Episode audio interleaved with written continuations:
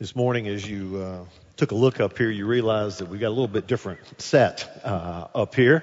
Uh, this is from uh, this weekend when uh, we had close to about 1,400 women that were here, a part of the conference with Jen Hatmaker, and it was an amazing uh, Friday night and Saturday morning, and a lot of women's lives were changed and hearts were refreshed, and so that's our our backdrop over here. I started to walk in and sing uh, my Mr. Rogers song, you know, uh, but uh, then I decided not to. So, um, uh, but it's kind of got that got feel, but it's a pretty appropriate feel because we're going to start a three part series in, entitled uh, "Living Life Together." Living life together. You see, life is all about relationships. Husband, wife, student, teacher, employee, employer, roommate to roommate, parent, child. Everything is built around relationships.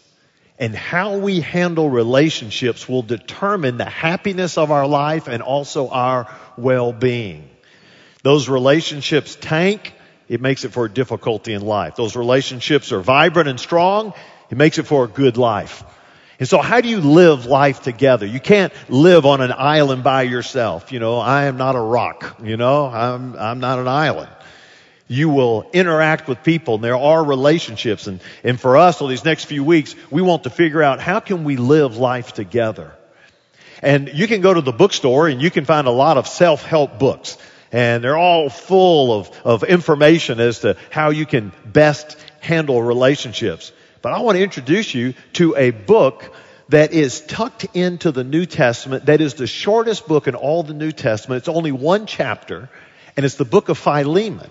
And it's tucked in right between Titus and Hebrews. Now for some of you, just the fact I said it was next to Titus didn't really help you very much, okay? But it's between Titus and Hebrews, and there is Philemon. And so I'm going to give you a few minutes introduction, which will give you plenty of time to flip in your Bible and find the book of Philemon. It's between Titus and Hebrews, and it is a letter that was written by the apostle Paul. And there are really three main people within this entire letter. Paul, Philemon, and Onesimus. Now Paul is the apostle who wrote half the New Testament and was planting churches and was arrested and was incarcerated because of his allegiance to Jesus Christ. And so he is in Rome and he is in prison. And he's writing a letter to a man by the name of Philemon. That's who the book is named after. And Philemon is a wealthy landowner. And so this is a businessman. He's very successful. He lives in the city of Colossae, which today is the, about the southwest corner of Turkey is where he lives. And so Paul interacted and met this man at one time and he led him to faith in Christ. And so Philemon, a successful businessman, a believer in Christ, and you'll even come to find out later that the church in Colossae is in his house. So he houses the church that's there in Colossae. And so you've got Philemon and he's, and Paul's writing this letter to him, but the reason he's writing this letter to him is because Philemon had a slave by the name of Onesimus. And Onesimus ran away. He was disloyal to him. And when he ran, according to scripture, you can pretty well pick up the fact that he stole some goods along the way. So he was disloyal to his owner or his employer, however you want to put that. He ran, and when he ran away and probably stole some things, he ended up in Rome. And when Onesimus ended up in Rome, he ended up connecting with Paul. and when he connected with Paul, Paul shared the gospel with him and he became a believer.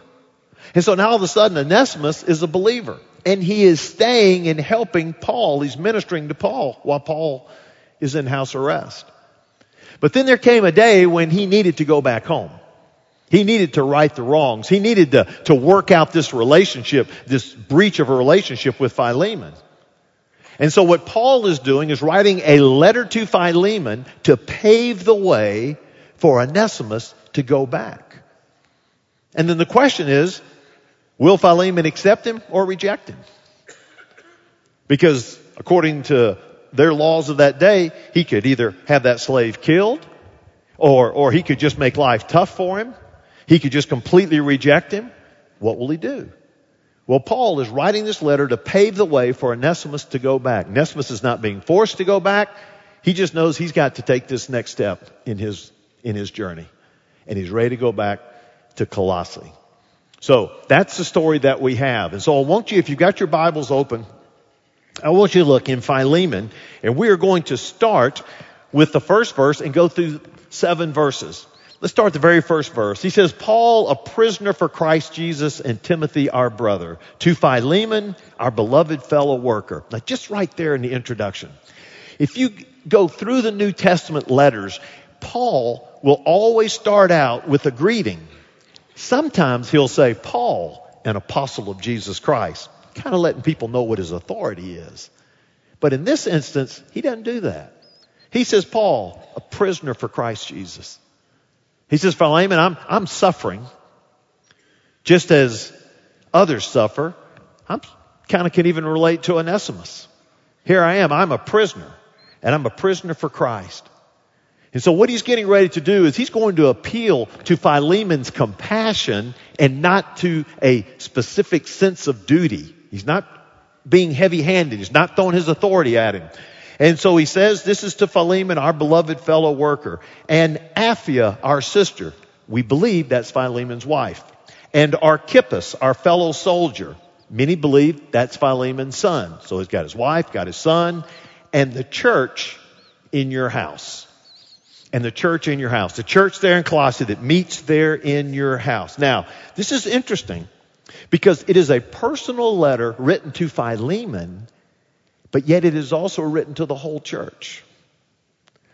So if someone was writing me a letter wanting me to do something, but yet when it was read, it was read to all of you as a church, that put a little, that kind of put a little pressure. Was Paul trying to put pressure on him? No, not at all. What Paul was saying is, Philemon, what I'm getting ready to ask you to do, to forgive this man and to take him in as a Christian brother, it's going to affect the whole church. And the whole church needs to know this story. Because whatever you do is going to affect how everyone else sees the church. And so nobody needs to be blindsided by this. Everybody needs to understand this. Because if you respond in the way I want you to respond, then it could change this church forever. So what Paul is doing, he's asking Philemon to do something completely unheard of and to show unparalleled generosity. And that church needs to know the whole story about what's happened since his departure and to accept him back as a brother. He left as a disloyal slave, but he's returning as a brother in Christ. And so Paul's involving the whole church in this matter because Philemon's ethical decision will have immediate repercussions for the whole church. And whenever leaders make decisions, they affect the whole church. Just, as, just as an aside, we come together here. We're not just gathered here together because we all sort of believe the same thing. We're gathered here together because we are a part of the church. And because you're a part of the church, it's a body of faith. Uh, it is what is established by God. And it means that what we as individuals do in our private lives and our business lives, our school lives, outside the walls of this church affects what happens on the inside of this church. And when we get a black eye personally, it causes a black eye to the whole fellowship.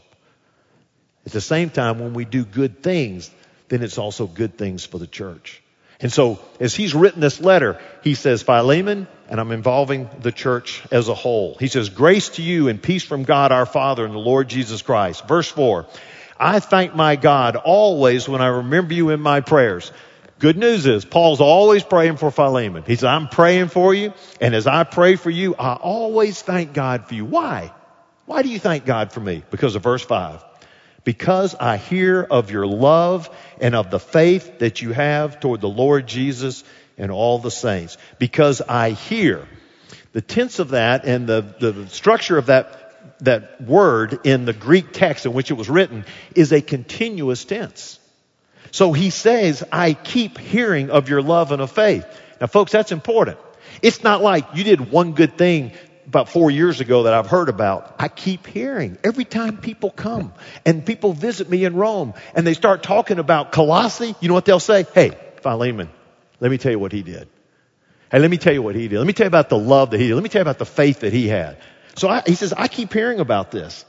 And because of this, he says, and I pray that the sharing of your faith may become effective for the full knowledge of every good thing that is in us for the sake of Christ. He says, I keep hearing this. And, and for Paul, that just speaks to his heart. Uh, there, there's a, a verse in Proverbs, Proverbs chapter 25 verse 25, and it says this, like cold water to a thirsty soul, so is good news from a far country.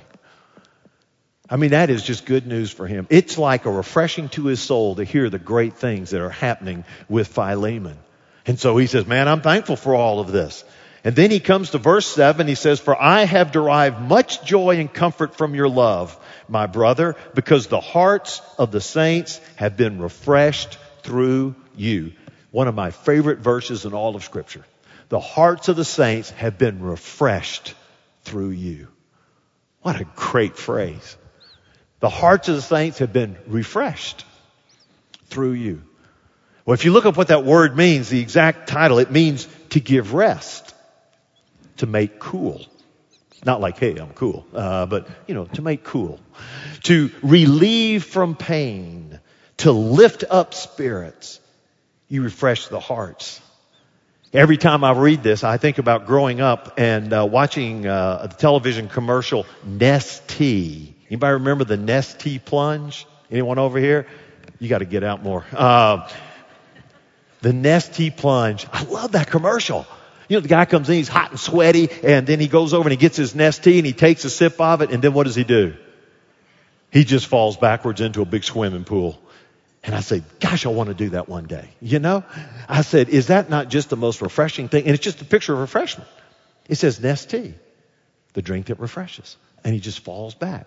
I'm not going to do that. But he just falls back and he falls back into water. Now, if Sim, Mark Sims, when he set this up, if he put a pool here, I probably would have done that and we would have had a great sermon there. But it's a refreshing. Coca-Cola, they used an advertisement that says, a pause that refreshes. The pause that refreshes.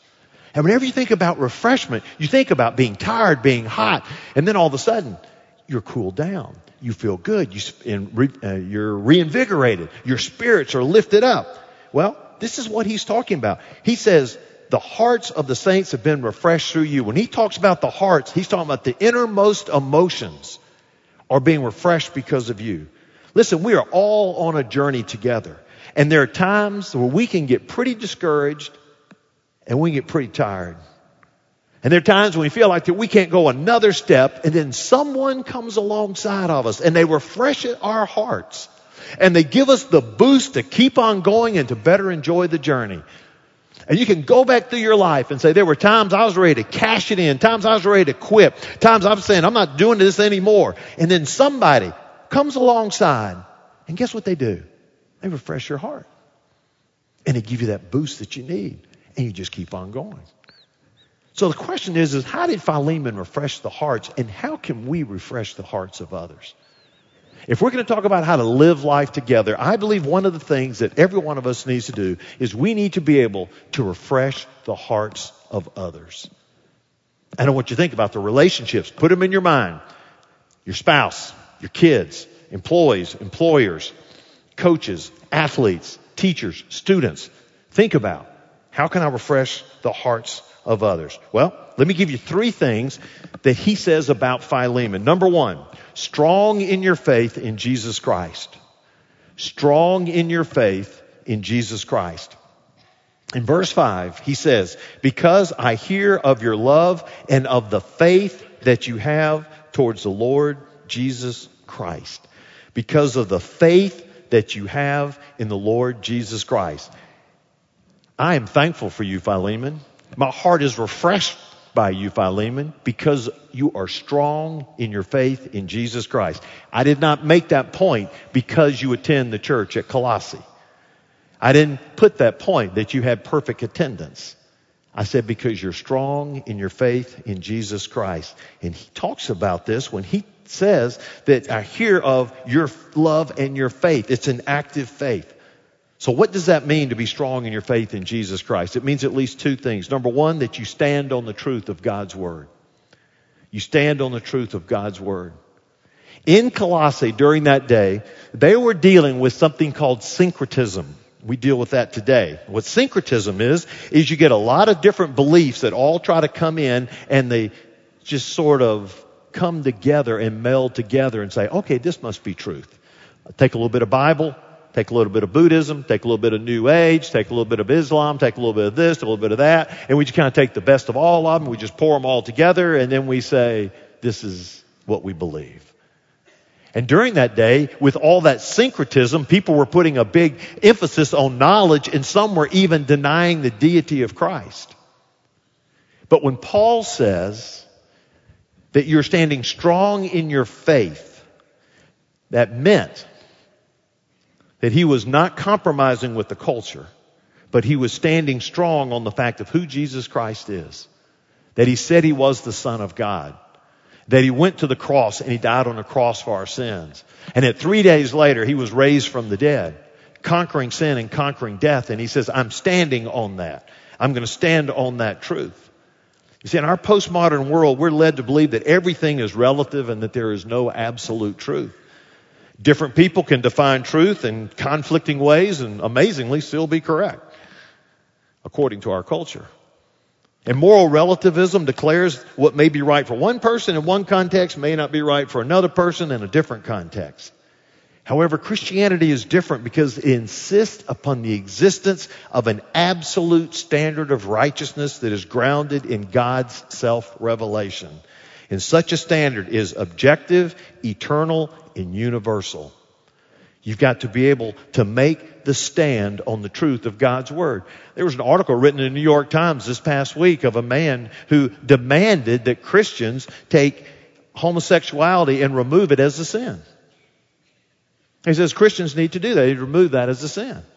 Well, I, you know, I'm sitting there saying, okay, so do we also then take lying and uh, and we take murder and uh, we take stealing and we take adultery. What do we do? Which ones do we remove? And you see, you can't go around and, and pick and choose. You've got to sit there and say, I'm going to stand on God's word. And that's exactly what Philemon was doing is he was standing strong in his faith in Jesus Christ. Number two is to center your life around God's Word. It's more than just memorizing a lot of verses and saying, hey, I've got my Bible, I'm gonna, I'm gonna read my Bible, which is great. But then you center your life on God's Word. You take that Word and you apply it to your life. It's not just an academic exercise, it is a dependence on God's Word. And see, people are refreshed when they see someone stand up for what they believe and what God's Word says. When they live it out, they make a stand, hearts are refreshed. You know, my experience in life is that there'll be people that will disagree with me. And, I, and I've, I've gone to school with people that disagree with me. I've gone to work with people that disagree with me. And, and there'll be people who will have different views of life views. But you know, the one thing I know is they will always respect me because I'm going to stay consistent with what I believe. And though I may disagree with them, I will have a great respect for them because they stay consistent with what they believe. Nobody's heart gets refreshed when you go wishy-washy. Nobody's heart gets refreshed when you say one thing on Sunday morning and you sit here and we say, oh yeah, we believe all this. And then you get out into the world and you live an entirely different life.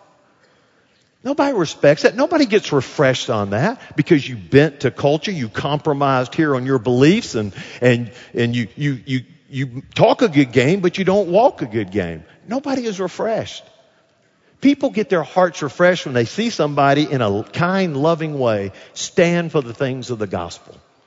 And it's kind of like what Rick and Mark were saying is that you know, we're not here to, to scare people. We're here to tell them about the love of Christ. And so we need to live our lives like that. And so that means to be strong in the faith. And when people are strong in the faith and they stay consistent, they stay committed, it refreshes your heart. I, I, I just talked to a good friend uh, last night and uh, in talking to him, he had um, he'd had to bury his mother just a few days earlier. And, and, and his mom, when she died, I, I said, well, how long was she married? She says, 67 years. 67 years she'd been married to his dad. And she was, the funeral was held at a church which they joined in 1963. It's like 52 years. They were solid members of a fellowship. They were strong in their marriage. They were strong believers through that. I'm telling you, my heart was refreshed just in talking to him. Because when I, I hear that, I'm saying, yes, that's the way it needs to be. How strong is that? And whenever people make their stands and live out their convictions, it will refresh the hearts of others. And so for us to be people that refresh other people's heart, we need to stay strong in our faith in Jesus Christ. But then number two is sincere in your love for all people. Strong in your faith in Jesus Christ, sincere in your love for all people. In verse 5, he says that I hear of your love towards Jesus and to all the saints. Now it's evident that he expresses his love for the people. Now, this is kind of an interesting verse. In, in Colossians chapter 1, when Paul is writing to the church that meets in the home of Philemon, look what it says. In writing to this letter, he says, We always thank God, the Father of our Lord Jesus Christ, when we pray for you, since we heard of your faith in Christ Jesus and of the love that you have for all the saints. Now I want you to listen to that and see if that sounds familiar. We always thank God, the Father of our Lord Jesus Christ, when we pray for you, the church. We heard of your faith in Christ Jesus and of the love that we have for all the saints. That's exactly what he said about Philemon. So what he said about the church, he said about the individual who houses the church. So I don't know if I'm making a stretch over here, but you know, it's kind of like the, um, uh, the personality of the leader is the personality of the church, or the uh, uh, the personality of the leader is sort of the personality of your team or your or, or your company. And so here's Philemon, who Paul says, "Man, you are strong in your faith. You got a sincere love for others." Then he writes to the church and he says, "You are strong in your faith. You got a sincere love for your others." Can you believe the impact this man had? I believe Philemon, in his leadership and in his life, affected the attitude of the whole church. Now, some of you that makes you a little nervous because I would ask you the question, what if our whole church had the exact same attitude that you had? Hello. And see, some of you are saying, it'd be better. That's good. Some of you would say, woe is me. But isn't that, isn't that amazing? They would say that about him? That's a pretty cool legacy. And so there's a sincere love. And he says, you know, you're showing that Philemon and it shows through the whole church. I mean, it permeates among the whole, whole church over here. And the love and the faith, and he says here, is for all the saints, all the people. And what Paul would tell them if they're talking face to face, he says, and that includes slaves like Onesimus. You have a sincere love for all people. Strong in your faith, sincere love. In Shakespeare's Merchant of Venice, Portia was the beautiful and wealthy heiress, and she had a lot of noble suitors. But her father, in her father's will, he decreed that her husband would be the man who would choose the right chest out of three. And so there were these three chests, and each one of them was inscribed with a message on the outside. And then there was also going to be a note on the inside. And the man that was to receive her hand, the man that was get the opportunity to marry her, had to choose the correct chest. And there were three of them. One of them was gold, beautiful chest. And at the top of it, it was inscribed, Who chooses me shall gain what many men desire. But the problem is that when you open up that chest, all that inside was a skull with a message in there, and it says this All that glistens is not gold. so there was a second one. It was silver. And it says, Who chooses me shall get as much as he deserves. Wow. Who chooses me will get as much as he deserves. So they opened it up, and guess what was inside of it? It was the picture of a fool. and it was essence, it says, The one who chooses his chest is a fool who gets what he deserves, and that's a picture of another fool. Well, then you had the third chest, and it was made of lead. It wasn't very pretty. But on top of it, this was the message. Who chooses me must give and risk all that he has. Who chooses me has to give and risk all that he has. And the person that was willing to open that up, when they did, guess what they saw? It was a picture of Portia. They got the girl. What that meant was there's big risk, there's big sacrifice. And anytime you do sincere love, It will require some type of sacrifice. It may be time, it may be money, it may be effort, but sacrifice will be involved. And that's when we know we really have sincere love, is when we're willing to sacrifice to love other people. Now, verse 6 in the book of Philemon, you take all the verses, every commentary will tell you this is the most difficult verse to understand.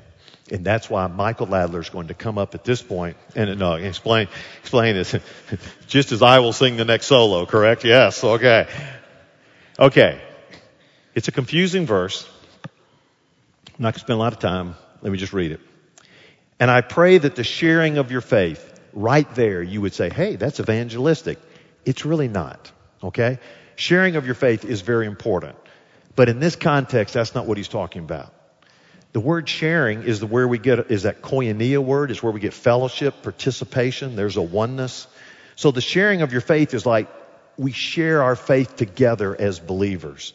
And whenever people share this faith together, it means that there's more of a oneness, okay? There's a coming together, that we are welded together. And so he's praying that Philemon would grow in this faith, the same faith that he shares with Paul and others, including Onesimus. And so he's sharing this faith, and he says this, that it may become effective for the full knowledge of every good thing. It may be effective. It may give you knowledge. It may give you moral insight for the full knowledge of every good thing. I want you to fully understand all the great things that we have in Christ. And then it says that is in us for the sake of Christ. A lot of translations say it should be that we may do for Christ. And so he's saying, in essence, what I'm wanting you to do, Philemon, is I want you to share in the faith with all the other believers. Let there be that oneness and that strength. And when that happens, I want you to have the knowledge and the moral insight to know what to do. And you need to do it for Christ. That's what his desire is. You say, well, why would he say it like that? He said it like that because if there's sincere love, there's going to be a huge amount of sacrifice. Because for Philemon, if he did this reconciliation, it means that there's going to be a sacrifice for him. He would be a man in that day where slavery was so uh, so strong that he would step outside of that culture and release that slave and say, "You're a free man," and that could cause all kind of ripple effects there in the, in their church. But then he comes up, and when he says this, then the whole church has to make the same decision. And so is he willing to make that stand? Is he willing to go against what others would say? And see, what he's thinking is, is that uh, this is not a decision that just I hold on to. This is the decision that would affect all. And so he says, I want you to think about what God is saying, and I want you to think about all the brethren. I want you to pray about this, and I want you to have knowledge. I want you to have moral insight to make the right call. Because if you love Onesimus like you should love Onesimus, if you love him, then guess what? You're going to have to take this step. And when you make this step, you're going to get some negative feedback. You're going to get some pushback from some other people along the way. Are you willing to make that sacrifice? Are you willing to do that? Sincere love. And anytime we show sincere love, it means I'm going to sacrifice some of my time. It may mean I sacrifice some of my money. It may mean I sacrifice some of my effort. But that's sincere love. So I've got strong faith and I've got sincere love. He says, be strong in your faith in Jesus Christ. Be sincere in your love for all people. But then you get to verse 7. And the last point is this super abound in your encouragement to others. I couldn't think of a bigger word. Super abound in your encouragement to others. Paul writes in verse 7 For I have derived much joy and comfort from your love. He says, I have derived much love and joy and comfort. What Paul is doing is saying, Big guy, you encourage me. You encourage me. And guess what Paul's doing? He's encouraging Philemon. Philemon's getting this letter and he's saying the apostle Paul says that he's deriving love and comfort from working, from being with me, from us interacting, from what he's hearing about me. He is doing that.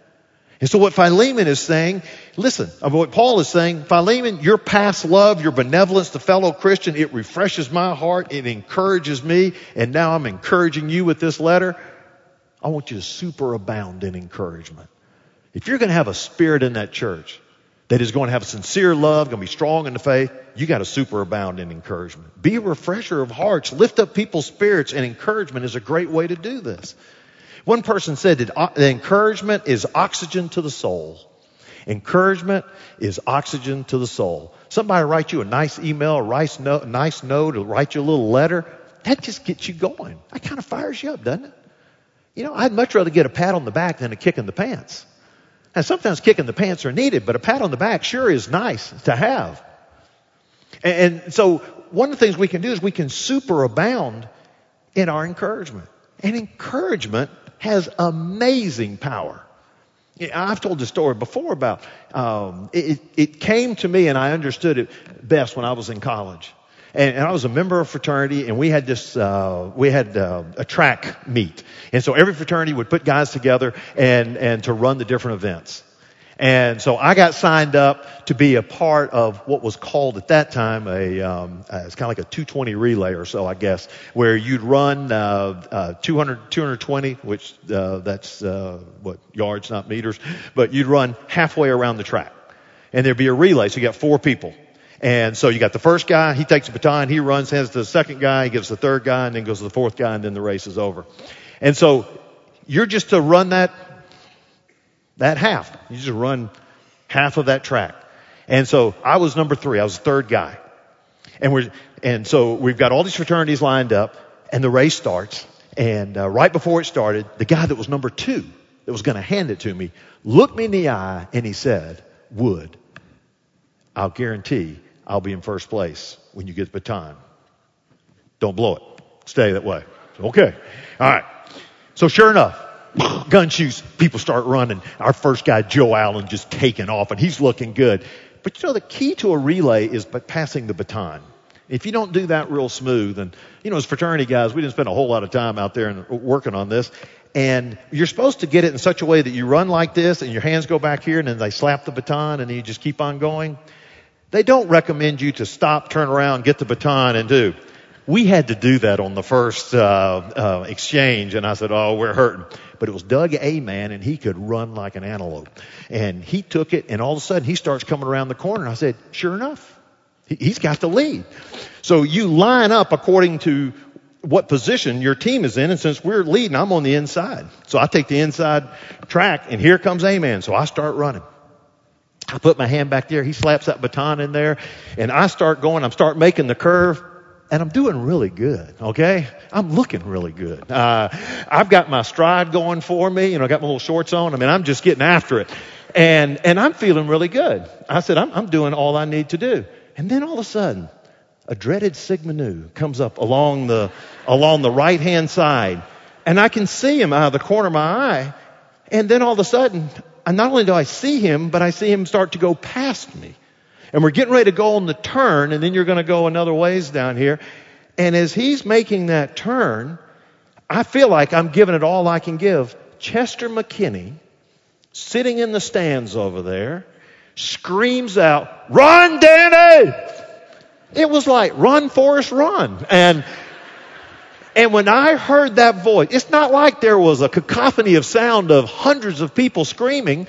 They were just people kind of clapping. But Chester and his voice, it came across, and as soon as it hit me, I kicked into another gear. I mean, I started running faster than I knew I could run. And this guy, he was dust. I mean, he was eating my dust. I mean, he was getting spikes on. He was getting stuffed on his face. And I just blew by this guy, you know, eh, you know, yeah, maybe a little bit, but I did. And, and so you go by this guy and then I'm handing off the baton and I looked around and I said, where did that come from? Where did that extra gear come in? It's all because one guy yelled out encouragement, and when he yelled out the encouragement, I kind of went faster than I thought I could go. You see, I was really comfortable, and I was in stride doing exactly what I thought I could do. But you know what? I could have done a little bit more. I'd have never done more if I didn't get that word of encouragement. And because of what one guy did, I was able to go beyond anything that I thought. And I did my task. I accomplished my task because of that. Super abound in encouragement. Listen, there are people all around us that are in desperate need to be encouraged. People whose hearts need to be refreshed. People whose dreams have been demolished. People who are going through depressing times. People who have seen their lives broken. They have crises and they need encouragement. You can be the one to do that. You can refresh the hearts of others by being a person that stands strong in your faith with God, sincere in your love, and to just superabound in encouragement. And just be an encourager to them. This is not on the notes, but I'll give you something easy to write down. Three things that can hopefully stick with your mind. You ready? Number one, be realistic. Be realistic. When I talk about encouragement, I'm not talking about being a sunshine pumper. I'm not just saying, uh, hey, hey, everything's going to be fine. I'm just saying be realistic in your encouragement, okay? So um, just, uh, you know, if, if some guy is six feet five and he weighs 280 pounds, don't go slap him on the back and say, I think you'll make a good jockey. You know, that's not going to happen. But just be realistic in your encouragement. Number two is be optimistic. You ever thought about just being optimistic? I, I love the story about the teenager that wrecked his car and he called his dad and he says, Dad, I've got news for you. What? He says, the airbags work.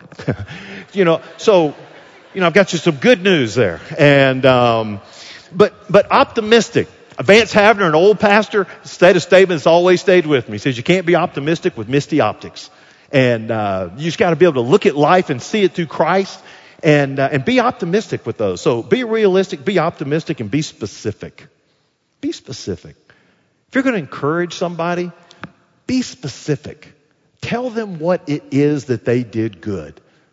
You know, it's one thing to say, hey, you did a great job. Really? What? Uh, great job.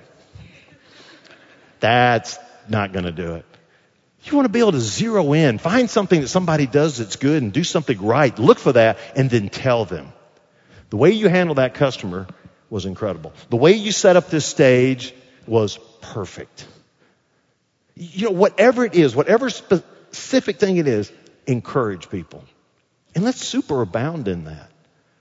And when we're trying to live life together with others, just think about the three things we talked about. We're going to be strong in our faith in Jesus Christ. And when you're strong in your faith in Christ, then you've got God's Spirit living within you and controlling your life and helping direct you and help direct the things that you say and, and direct the paths that you take. You got the power of the faith and you're standing with Him.